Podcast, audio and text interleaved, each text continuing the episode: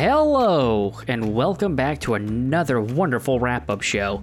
Uh, this week we are wrapping up the King trilogy, which comprised of the 1999 hit Three Kings, um, a kind of mix up of both the 1994 and 2019 Lion King, and then to, to wrap it up, we have the 2020 King of Staten Island. Travis, first thoughts. Anything you want to? Uh, re- yeah. One thought. It, it's Staten. Yeah, I- Staten Island. And you know what's fun is I say it wrong, and because I say it wrong, I spell it wrong every time I write it down. So yeah, I always want to call it Stat Staten Staton Staton Island. I don't know Staten. Who gives a shit? Yeah, yeah. Some piece of I shit in just New noticed York. it in the initial review. Tweet it, Brett, please. Or I say because that's how it's framed in the movie. Like in the movie, they seem to think that Staten Island is not not great. of course, that's all. Mm-hmm. That's all you meant. So, uh, initial thoughts of the trilogy. What'd you think? Um, for me, and not to tip my hand too much for our closing segment, but started for a started at a real high for me and uh, just slowly petered out. Uh, would be my my tweet length kind of overview. Uh, What about you? Uh, I guess you know if I was going to be over dramatic and I just needed to come up with a tagline for the trilogy, I would say the king is dead. Um, um, I to me, what I thought was most interesting about this trilogy is every single one of these movies I thought was too fucking long. Um, and ironically, Three Kings is the movie I liked the most out of the bunch, which I realize that's a segment we'll get into. But I felt like Staten Island, despite being the longest, was the one I felt did not feel the longest. And I don't know if it's just because the conversations were so just the dialogue was well enough that I didn't really realize how long the movie was going on for. Like to me, I was maybe it's also I just realized nothing was going to happen in the movie, so I wasn't waiting for something to happen. But like Staten Island, I watched through two hours and I didn't necessarily feel like I sat through two hours. I do. The Lion King felt way too long, and I remember checking like, and I told you post show one time. I, I actually fast forwarded through pieces of it. it. I had seen the movie before, so it wasn't like I, I missed any bits. But like, there were definitely moments where I knew I was like, I'm not. I know what's happening. This scene, I just I'm gonna skip the next ten minutes because it's Simba walking aimlessly through the fucking desert. Um, and then Three Kings, fucking love. But I remember talking about that where I was like, I felt like there was a certain point in the movie where I looked at my clock. I'm like, oh fuck, I know there's still so much to happen in this movie and we're barely like this is what time stamp we're at. I'm like, I did feel all somehow all three of these movies felt longer than they needed to be. Yeah, and I think that the reason that the length didn't bother you mhm, as much with King of Staten Island is because, as we talked about it in the review, it's much more segmented, basically into skits uh, for the most part. So anytime you start to get bored of a location or a scene, boom, you're onto something else that usually is trying to make you laugh. Sometimes it succeeds, but uh, and sometimes it doesn't. But you you never get bored of any particular element of the movie unless it's Pete Davidson. So Yeah. uh, but yeah, agree on the other two. Uh, and I mean, agree on a, a lot of movies. I don't know why things feel the need to be over two hours as being some sort of mark of of quality or prestige. I don't know if they feel like they have to give it to an audience to get them into a theater because if you're there longer, you feel like you got your money's worth. But I I disagree with that sentiment if if that's the motivation. Well, I wonder if it comes down to, you know, movies maybe don't, or at least the filming of them don't quite cost as much, so they're willing to just take film a bunch of shit and then they don't ever cut anything out or it's not as refined because you have to think back in the day movies like it cost money and you had to actually get a physical fucking film back in. So like i think you probably weren't as careless. Um i don't mean that to sound as derogatory as it does but like you know it's it's the same thing with like when you take pictures on your on your phone or something like that it's like i'll take as many pictures because i don't have to deal with storing these anywhere. I don't have to deal with getting them developed or printed. So it's like you wind up i think putting a lot more fluff and then when it actually hits the cutting room floor i don't know if there's some sentimental attachment or what but like you just wind up leaving more in there that that needs to actually be in there you know? Well, and to quote, you know, one of my favorite movies, Heat, uh, that's the discipline. Mm-hmm. You know, it, it's fine to go ahead and shoot a bunch because I agree. Uh, with no physical cost to filming additional scenes, you're bound to strike gold every now and then.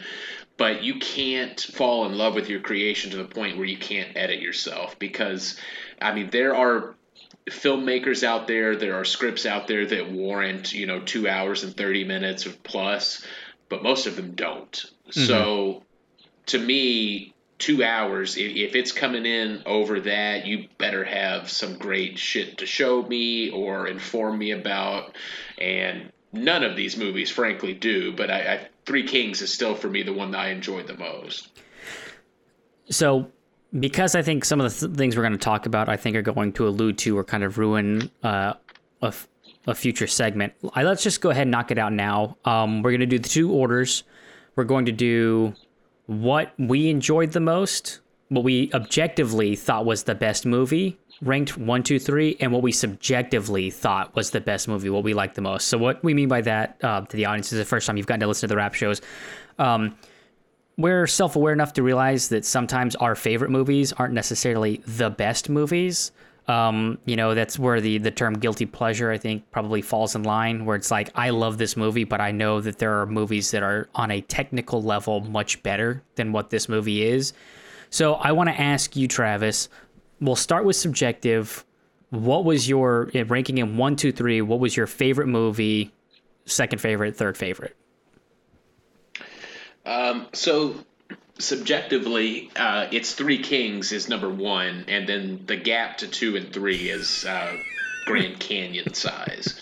Um, three Kings is the only one of the three that I ever intend to watch again. Mm-hmm. Um, yeah, I mean, obviously you can listen to the review to hear my particular praises, but uh, yeah, I just it's the one that felt like it had some earned drama, some earned character development, uh, and forward momentum. Whereas the other two, I just don't think there were any earned pathos for anybody. Like, I, I, I want to talk about something after this particular segment, so remind me to touch on the depiction of King uh, as a just obviously that's the tying thread why we reviewed these movies. I want to talk about the way kings are depicted in each movie. Mm-hmm. Um, but I think Three Kings is the only one that shows me a any sort of worthwhile king. Mm-hmm. Um, so that's why it's far and away number one for me. Number two, I'm going to say King of Staten Island because there's a chance that I will at least rewatch a scene or two from it mm-hmm. uh, for the rest of my life. Uh, it, it had its charming, funny moments. Uh, it just didn't blend together to form anything. And then last place is Lion King. Obviously, 1994, the 1994 version. Yes, so. uh, yeah. I don't know if anybody listening knows, but accidentally I watched the wrong Lion King. um, so newsflash on that. Apologies. Um, yeah. But I can't imagine watching the longer version. So you were supposed uh, to, you fucking son of a bitch. All right, you were you committed that you were going to watch that version for the wrap up show, and I knew you weren't. yeah, you know, I the thought entered my head, and I'm like, oh, you, Brett pretty much said you've already seen it. You know, I've seen Lions you, before. You've seen the better version of it. That's you've already seen the better version. So better only because it's shorter. Um, uh, what about you? What's your subjective view so, on this trilogy? Subjectively, I'm going to say I'm I'm in the same line, um, with the only exception that I have the 2019 version of The Lion King being my third because I watched that version. Is that the one you watched? Because that's okay. the one I watched. Um, the gotcha. one we agreed upon prior to the review. Yes. Um, uh, yeah, I think Three Kings. I mean, I'll I'll definitely go back and watch Three Kings again at some point in my life. The King of Staten Island. Um, we we you know talked about it in the actual review. I think it's a movie you can put on in the background.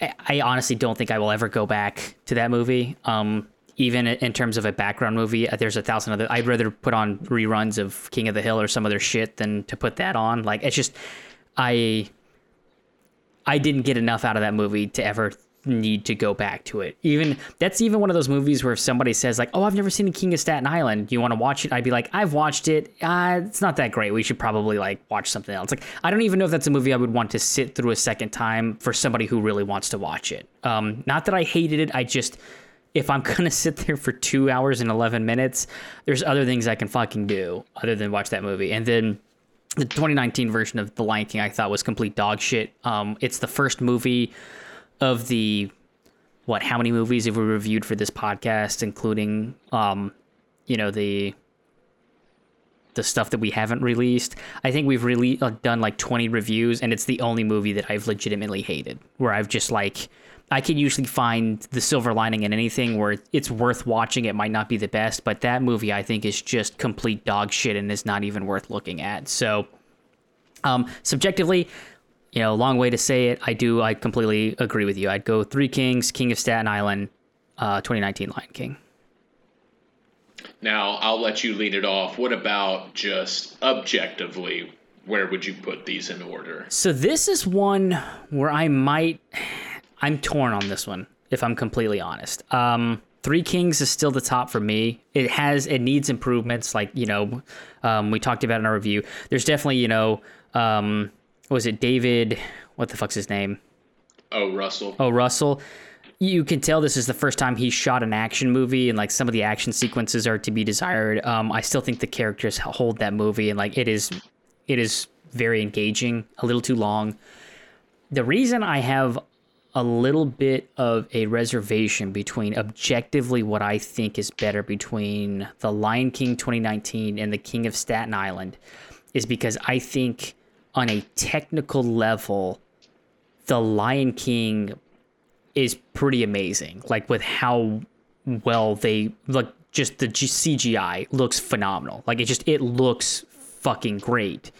The story is dog shit. You know, I, you know, the way that they they reframed things. I think that the you know, ironically, the CGI looks great, but it also ripped every bit of character that that movie had out of it. They completely destroyed the most of, not all, the musical sequences from the original animated version of that movie. So I think the movie is a hollow shell cash grab of a movie. Um, but objectively, I might honestly say the 2019 Lion King is better than the King of Staten Island. Um, because and the, the reason I say this because even the, when we talk about the King of Staten Island, like the character never went anywhere. Like there was no development for that character either. So it's like it's hard for me to be like, yeah, but the story of the King of Staten Island is so much better. I'm like, no, because they dropped the ball heavily on that too. Like it's just it is. Both of those movies fall victim of set piece to set piece to me, where it's like it is a disjointed movie.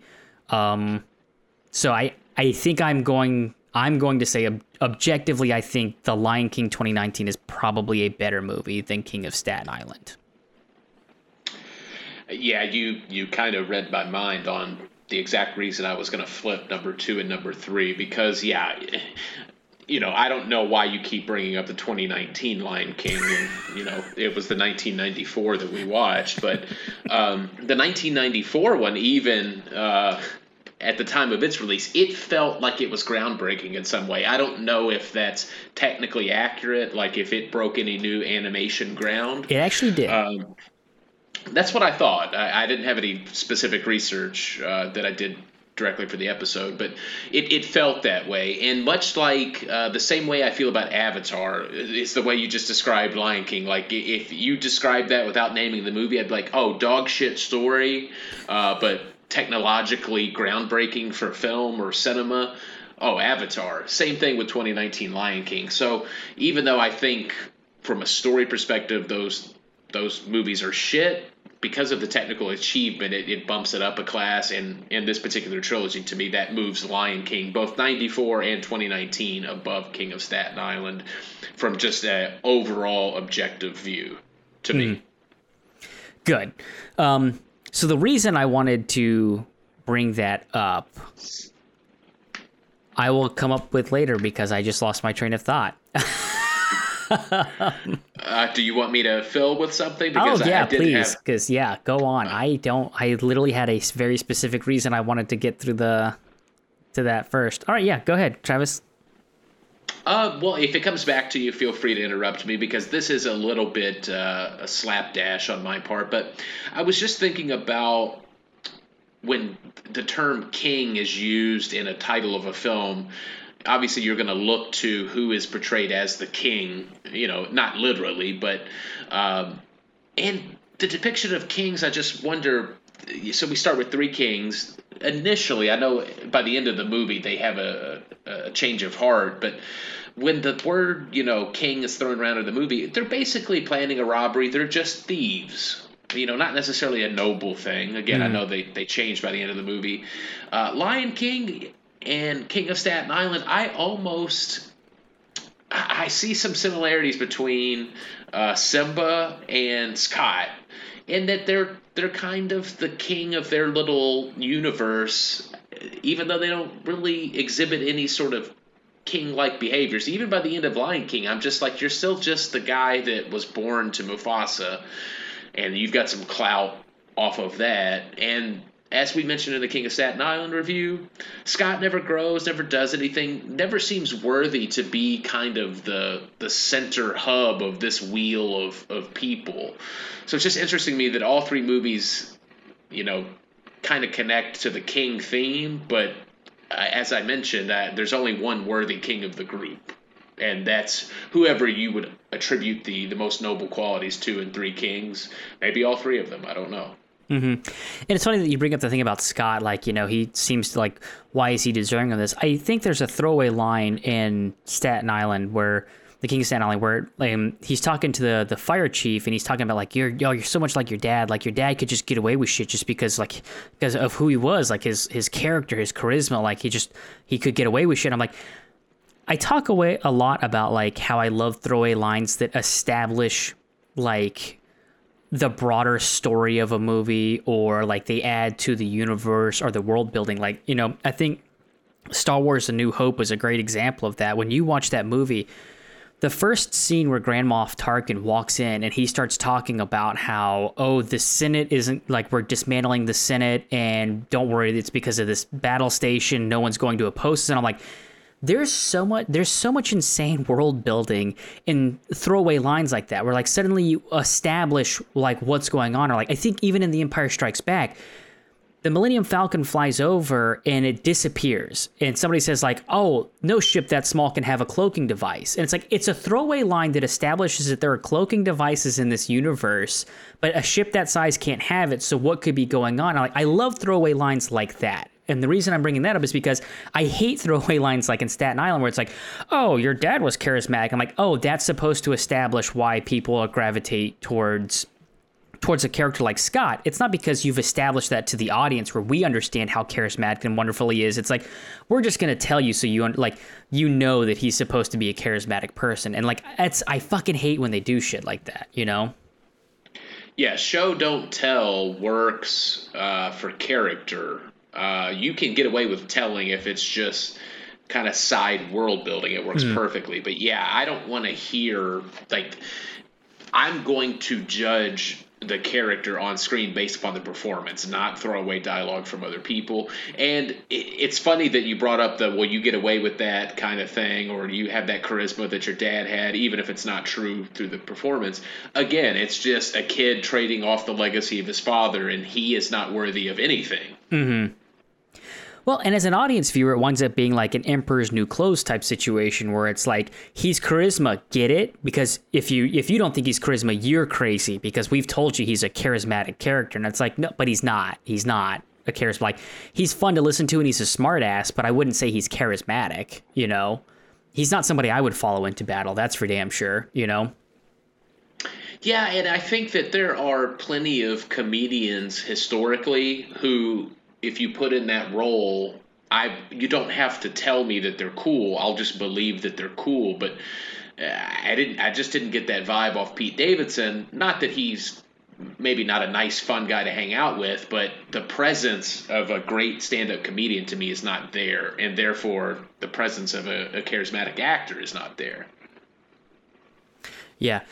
Scott essentially feels like a side character that they put the spotlight on. And it tells you why you don't put the spotlight on side characters because you get a movie that goes nowhere. you know, um, but yeah, I just, just, yeah. I mean, to use a sports analogy really quickly, it's like if you know your favorite basketball team, the third best player seems really good, and you're like, well, why isn't he the the number one guy? And then he goes to another team and is the number one guy, and that team sucks. It's the same. It's applicable to this situation.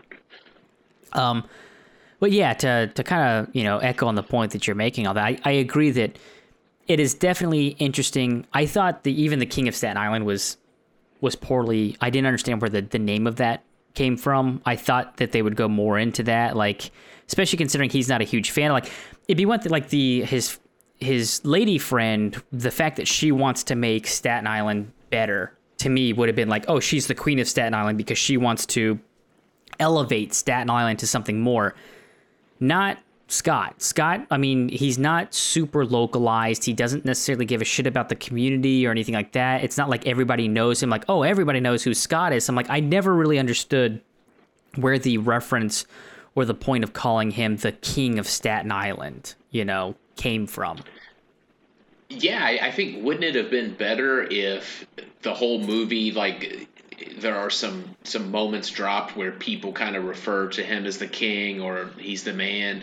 And then by the end of the movie he kind of passes that crown to his girlfriend because she's actually the one that's in, you know trying to improve the kingdom. That would be an interesting turn on that title if all along it's really his girlfriend that's the king of Staten Island you know? Mm-hmm. but that that the movie again it doesn't it doesn't do anything. It doesn't attempt anything. Yeah. Uh yeah, it's even one of those like it's like King of the Hill or King of Queens. Like it was it was funny because they called that because I think those their last names were King. Or uh, it was Hank Hill, but he was King of the Hill, the Hill family. Like it was a play, it was a pun off of that. And King of Queens, if I'm not mistaken, mistaken, their last name was King in that, so he was the King of Queens. Like again, those titles made sense because there's a play on words there. The King of Staten Island, again, it just it never resonated. I never understood why that was the title of this of this film. Um, but I did I did remember the point that I was going to make earlier. So the reason I wanted us to get through the rating of all of that is subjectively what we thought was um, top to bottom. I wonder, do you think that that had anything to do with the time frame of the characters and the supposed growth and arc that we experienced with them? Because our both of our favorites was Three Kings, which takes place over what maybe forty eight hours. You know. Uh, maybe maybe 72 or something like that. It's it's not a it's yeah, a, it's a confined days. it's a confined time, very confined. The next on our list was King of Staten Island, which probably took place over several months, you know, whereas The Lion King takes place over years. And it's like you're trying to you're trying to develop a character there's no way to pinpoint the moments that develop that character if the time span is that vast and that long, right? It just it seems like you're missing so many so many breadcrumbs as to what makes him a better character. Because basically and not only that be, because of how you have to do the movie there's just a montage that shows him growing up in in the lion king which means we basically miss all of his informative years when he's a teenager young adult and he's learning things and he's developing and growing. That's the part of the movie that they completely cut out. And that's the part where like you know our biggest beef with the lion king is like he never he never becomes a king. Like you, it never makes any sense with the decisions he makes to go back, why he decides to follow his father's legacy or anything like that. Like he has gone and made an entirely new life by himself outside of the Pride Lands. Like just it doesn't make sense why he would go back, or to that matter, what qualities he has gotten to warrant him becoming the king, as opposed to him coming back, defeating Scar, and then them being like, "Yeah, you suck. We're gonna find another another dude to take over. Like you're not a king, you know? Yeah, I don't think I've ever really had the thought about the difficulty level of progressing a character based upon the length of the, you know, whatever narrative form you're in, book, movie, TV show. But yeah, I guess when I think about it, it none of it is easy. It's never easy to me to depict growth of a character, but I think it would be easier uh, for a short term time span. Whereas, though, if you can pull it off in longer form, I think it's more rewarding. I don't know if you agree with that assessment or not, but. yeah, I think Three Kings is the only one that feels like there's any sort of earned momentum. And again, I don't know. Maybe that is because it's easier to do it because it's you know two to three days max. Hmm. Yeah, it just it feels like you're missing so much, and it winds up being the audience like you have to make assumptions that things happened. And if that's the case, I'm like, that's not good storytelling. If I have to fill in all of the blanks, like it's okay if I have to create little little nuggets and pieces myself. But I'm like, you're essentially, especially with like the Lion King, I have me as the audience, I have to assume everything he learned living with the stoners in the Oasis, you know, eating bugs. Like, what did he do? And I guess this is again, it's a kids movie. I understand that, but just because it's a kids movie doesn't mean that you have to dumb it down and take take everything out of it. Like, there's plenty of children's media that that shows growth and like that's what it needs to do. It shouldn't just be a matter of like he got better, you know? It's just it it doesn't make a whole lot of sense. No, a hundred percent. Uh, yeah, all we need is a musical montage, and uh, you know he's a changed lion. Hmm. See now, now he's got a he's got a mane. That means that means he's a he's a big lion now, and he can be the leader. It's like, no, no, not so much. Um, so do you want to get into character swap first, or do you want to try and guess the ratings based off of Rotten Tomatoes first? Um, I think because it, it ties in with the top threes, we can go ahead and do the, the Rotten Tomatoes. All right, so here we go. We'll go both uh, critic reviews based off of critic reviews and then based off of the audience reviews.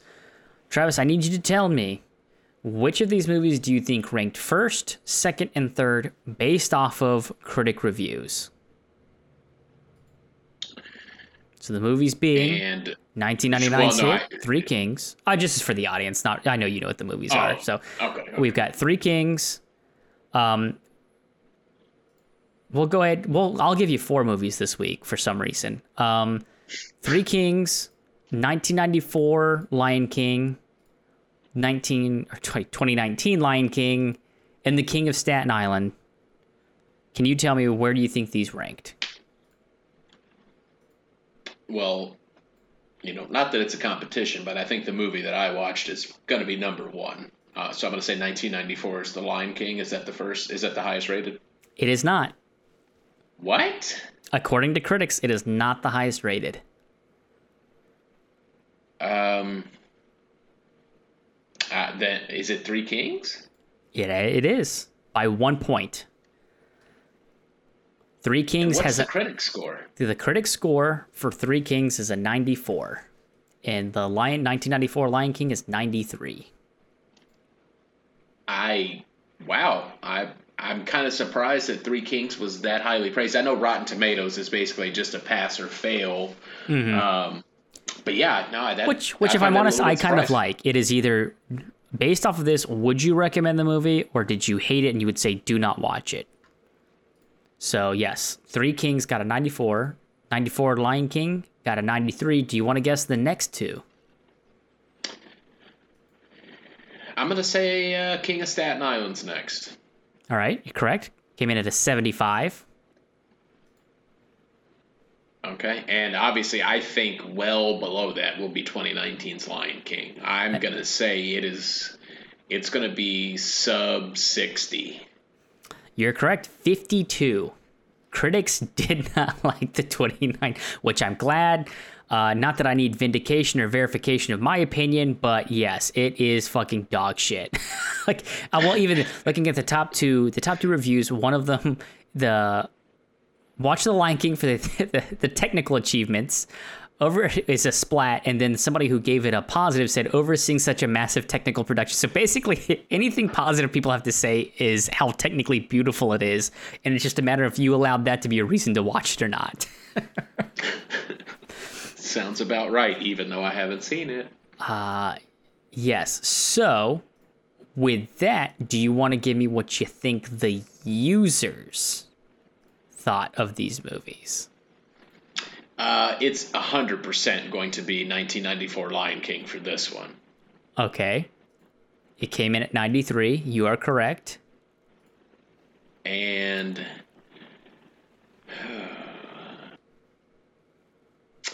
I'm gonna say number two will be Three Kings. No. No, see, oh, is it King of Staten Island? No. What? The second one is the 2019 Lion King that came in at an 88%. so I- audiences I are fucking stupid. Well, I have to believe.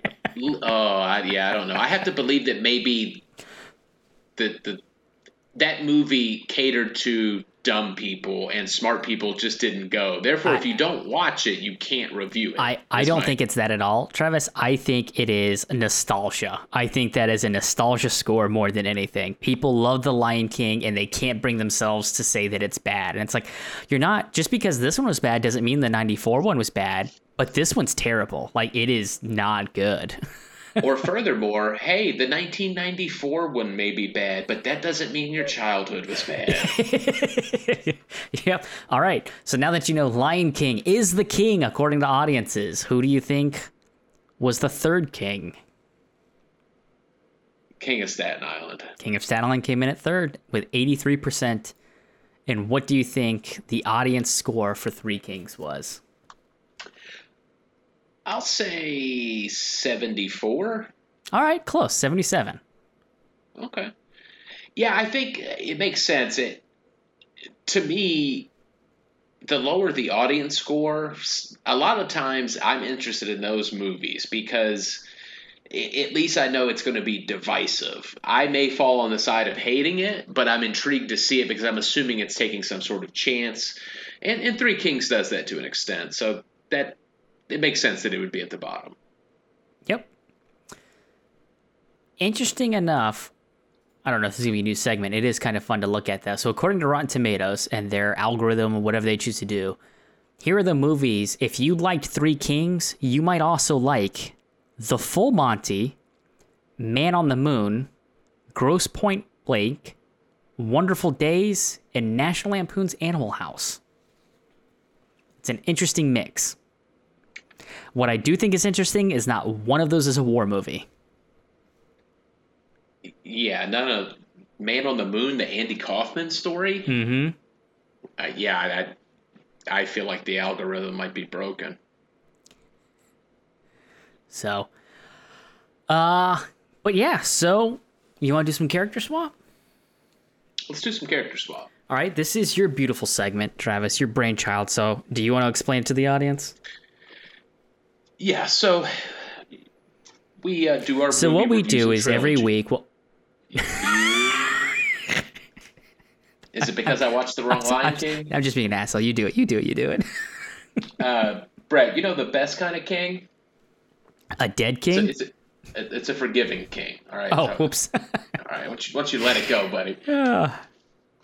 As I was saying, we're gonna edit that out, right? The part where you disrespectfully interrupted me.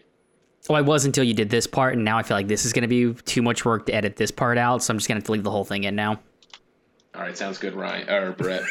um, so the segment character swap. Uh, we review our movies and trilogies. Uh, after the trilogy, during the wrap up, you know, as you've listened to so far, we kind of uh, package the movies together. And what we thought would be interesting is if you could take any character from the trilogy and transport them from the movie they're in and put them in another movie. How would it play out? Um, so that's that's what we're going to do here today. Uh, Brett, did you come up with one, or do you want me to lead it off? I do, but I want you to lead it off. I want to see if if we went the same direction. Okay. So the character that I'm going to be transporting, uh, obviously, you have to go ahead and assume that he's still alive because my character is Conrad, and as you know, he's dead by the end of Three Kings. But What? what what this character swap presupposes is maybe he's not. Um, so Conrad gets back from Iraq, and he uh, his family has relocated. Uh, I, I can't remember. Was he in Michigan? I can't remember. He was in some sort of redneck venue shooting teddy bears. I think he was a Uh, but- Alabama, Mississippi, somewhere. Yeah, Louisiana, something Okay. like that. Okay. So he comes back, but while he's in Iraq, his family relocates, uh, and they buy a quaint little walk up in Staten Island. And uh, Conrad comes back and he's got a couple of gold bars, so he kind of starts uh, kind of starts flossing a little bit. You know, buys like a classic Trans Am because that's I feel like that's what Conrad would buy. Uh huh. So wait a second, time out. I like where this is going, but I just need to establish. So you're actually changing the ending of Three Kings as well. Beyond Conrad living, they also get the gold. Well, didn't the didn't it imply that they got away with like a little bit?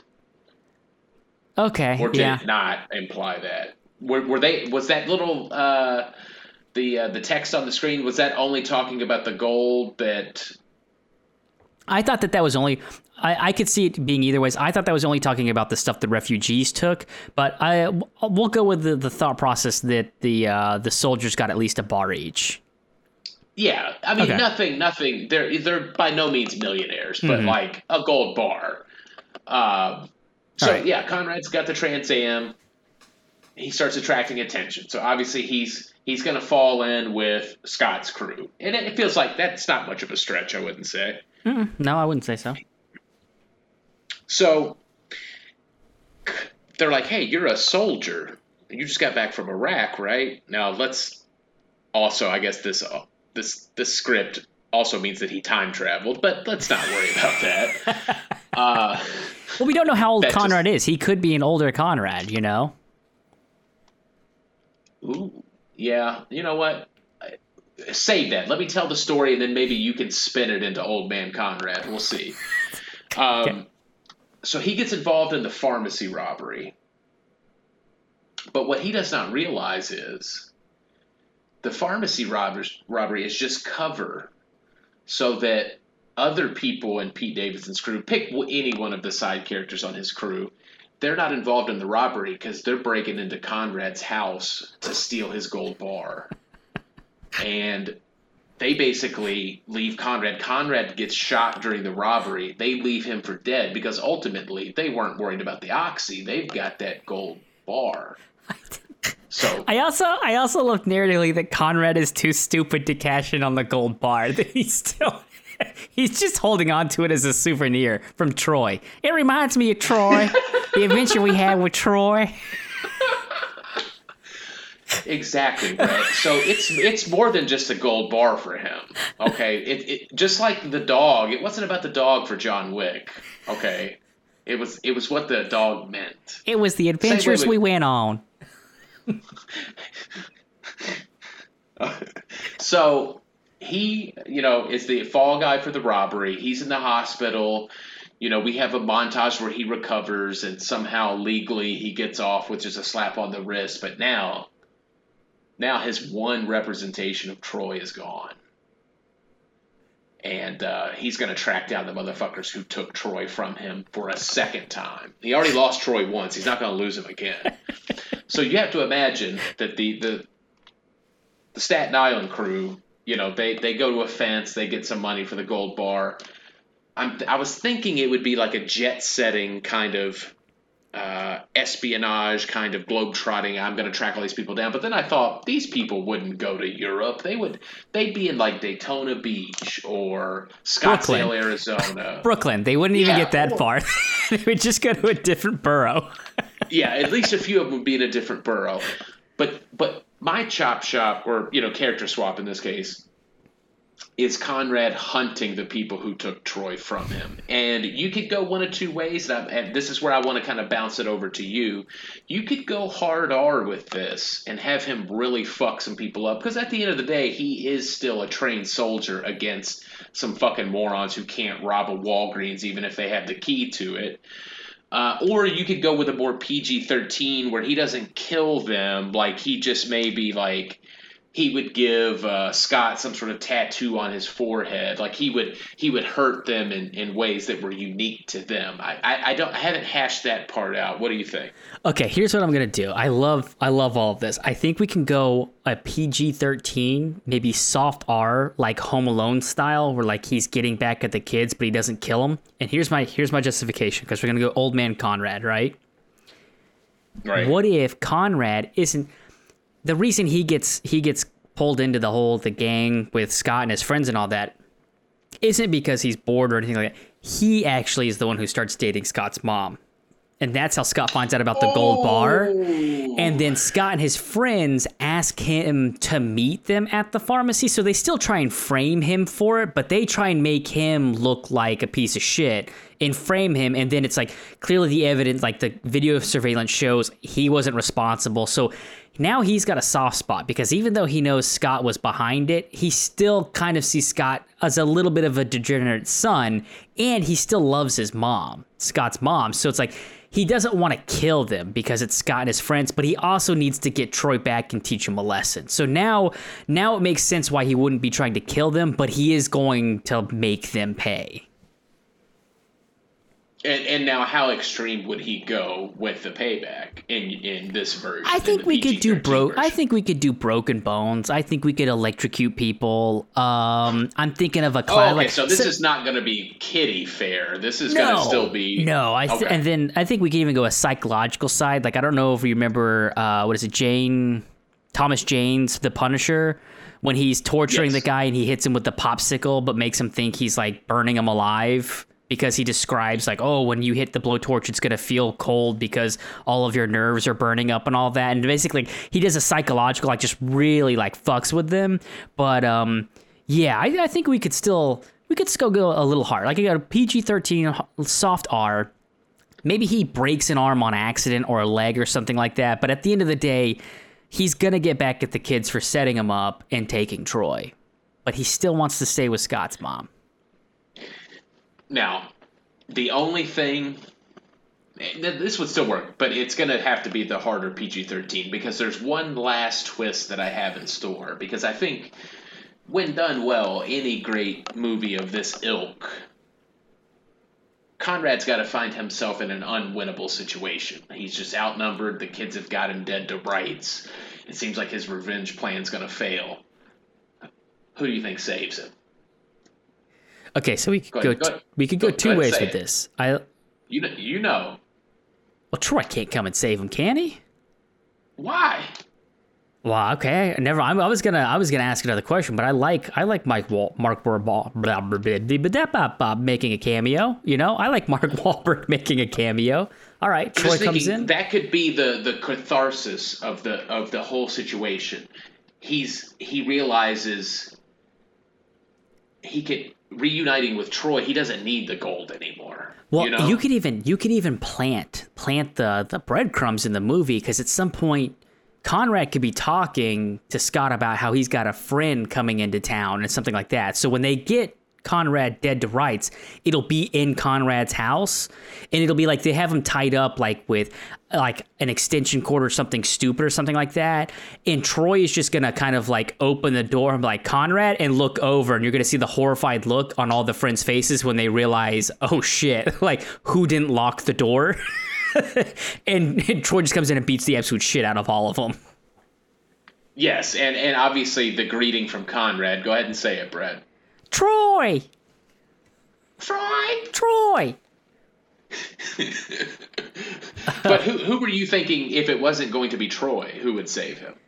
Uh, so I was gonna say if you go the other route, it could be like the unwinnable situation is where he's about to find like he's already gotten he's already gotten all of Scott's friends, you know, uh, basically like a Freddy Krueger, um, Jason style, like, uh, or, you know, Michael Myers has, he's pursued all of them. I'm thinking like, like Scott's the final girl kind of thing. Yeah. Where, you know, it's uh, one of my favorite episodes of The Mandalorian was the one where they kind of flip the script and like the Mandalorian winds up being kind of like oh, another Bill Burr um, episode. Um, but where he basically becomes kind of like the monster who's hunting the people who set him up. So it's like you're yes. rooting for the monster situation. So he finally he gets all the other friends. He's going to get Scott, and lo and behold, Scott's mom shows up, and he basically has to decide: is he going to get his final act of revenge on Scott?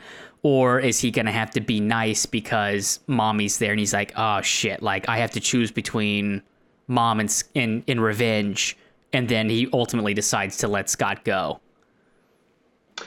Yeah, that would be the more compelling, non-gimmicky way to to end the movie, where mm-hmm. he, he chooses love, not revenge, or or chooses love for Scott's mom, not love for Troy's, you know, mm-hmm. memory or whatever. So yeah, actually, that that would wrap up as a, a legitimate movie. Yeah, but Judd Apatow is directing, so it's definitely going to be the Troy side. and there'll be 35 minutes of movie after that left yeah. still. Mm-hmm. For sure. And that's before Machine Gun Kelly shows up. All right, I like. But that. yeah, that, that, that was, was fine. Uh, what What about you? Mine is not nearly as compelling. I think I, I went the lazy route this week, and I apologize to the audience. Um, so. Yeah, as long as one of us tries. Usually it's you. This week it was me. I uh, so we we know Scott and his friends are a bunch of stoners. Again, I, I think I might have said it in the last no in some episode. I'm I'm not super privy to the to the drug world and the effects of such things, but I'm thinking either weed or they take something but in the scenes with the stoner friends after they take something and they're they're joking around and stuff like that, I think we need a character to be there. And it's a character that's not not necessarily real. It's a certain talking warthog who only shows up when they're under the influence of, of drugs.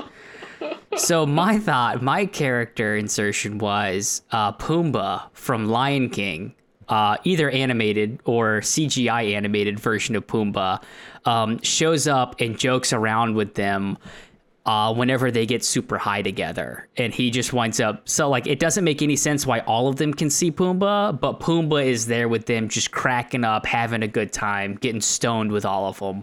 And that was getting my character swap. Um, is that uh, Pumbaa is, you know, uh, incarnated in Staten in, a, in the basement of a Staten Island uh, every time a bunch of dudes do drugs. I I do I do enjoy it. It, it also number one that you could merge those movies together because those guys would definitely be hanging out with with Simba and Timon and Pumbaa on their spiritual journey. Yeah. Especially with um, Seth Rogen being the voice of Pumbaa in the 2019 version, which just like, yeah, let's do this. Yes, and and obviously you could still do the the the tried and true. Uh, we see other people's point of view of them interacting with the warthog that's not there. that's good for at least two to three jokes. Especially if it's one of those like, oh my god, what is that smell? And like there, there there's a phantom smell. Like, what the fuck are you all talking about? Like, oh my god, Pumbaa farted. That's terrible. Like, what are you smelling? When in reality, one of them just shit themselves.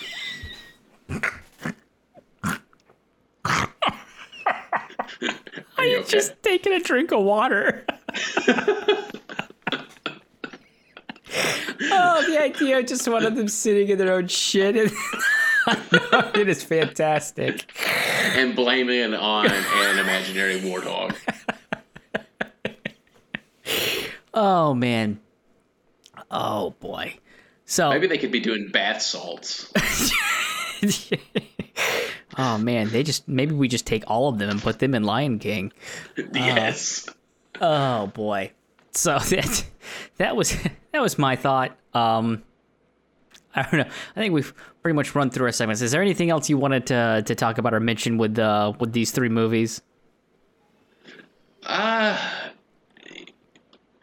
no. Uh, I well, actually, I guess this is maybe a little meta, but uh, you know, after our our hiatus and we return, I think we really need to find bad movies that are a little more hateable because, uh, like you said, like at times with King of Staten Island and especially Lion King, I was like, I can't find anything to feel other than just uninterested disdain. Which I mean, we still do a wonderful job of of making fun of it in those instances, but like I don't know, just a lack of passion with those two movies. I just couldn't get over it. Yeah, I mean, yeah, I don't, I don't know where they went wrong.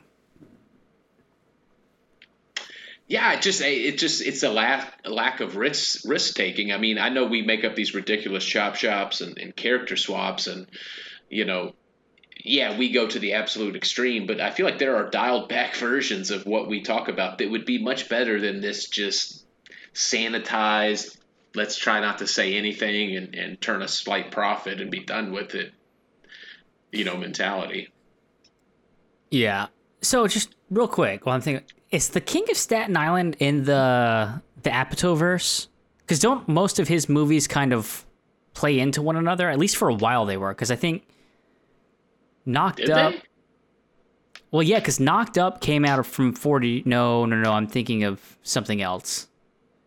The forty-year-old virgin. You're talking about get him to the Greek. I bet. there's that, coming but- out of forgetting Sarah Marshall. Yeah, but I believe was it Zack and Miri make a porno came out of the forty-year-old virgin, and I think. Oh, is he Seth Rogen's playing the same guy? Yeah, I'm pretty sure it's. Virgin? I'll look it up, but I think it's the same. And not only that, but it was this is forty. I think that's the same characters from the forty-year-old virgin. Um. No. Yeah. No. I'm. I'm. po- Well, let's look it up. Uh. So you look up. This is forty. Okay. I. God Almighty. I just spelled virgin with an e. I feel like a fucking moron. As soon as I typed it, I knew it was wrong. My fingers are doing dumb things. He plays Pete. Oh, Paul all Rudd plays Pete. Paul Rudd plays Pete. Yeah. All right, he plays. Oh, I guess they're not the same characters at all. Because yeah, I didn't think so. Paul Rudd plays. Da- Man, why not though? They could have all been the same fucking character. Yeah, Paul Rudd plays David. Seth Rogen plays Cal, and Elizabeth Banks plays Beth. So it's not that at all. I really thought all of those tied in together. Huh. My yeah, bad. maybe spiritually, but Hmm. but yeah, it kind of it, it kind of goes back to my uh, chop shop with King of Staten Island. Like it feels that way because he kind of just makes the same movie over and over again. It's the same characters. yeah. yeah. So like, yeah, why not lean all the way into it? Okay. Zack and Miri make a porn. Porn or no? God damn it! Knocked up. Knocked up is part of the forty-year-old virgin verse because Seth Rogen is Ben Stone and Paul Rudd is Pete. And Leslie Mann plays Dave. It's the same goddamn actors in all the movies too, which is also what makes it super fucking confusing. That's why I thought it was all like in the same vein, is because he uses the same people that play the same characters. Almost like Adam Sandler does. Um. All right. Yeah. I. Uh. Interesting.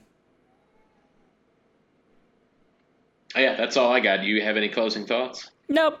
That's it. Just. Uh. We hope to see you back for the next wonderful episode of Hollywood Chop Shop. I really love when you slip up and throw on that country twang like you just did a minute ago.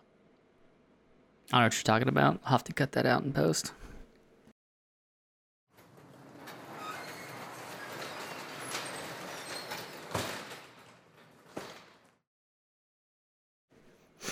Oh shit, Brett, I haven't been recording. Tell me you're joking. Yeah, no, I'm just joking. We'll see you later.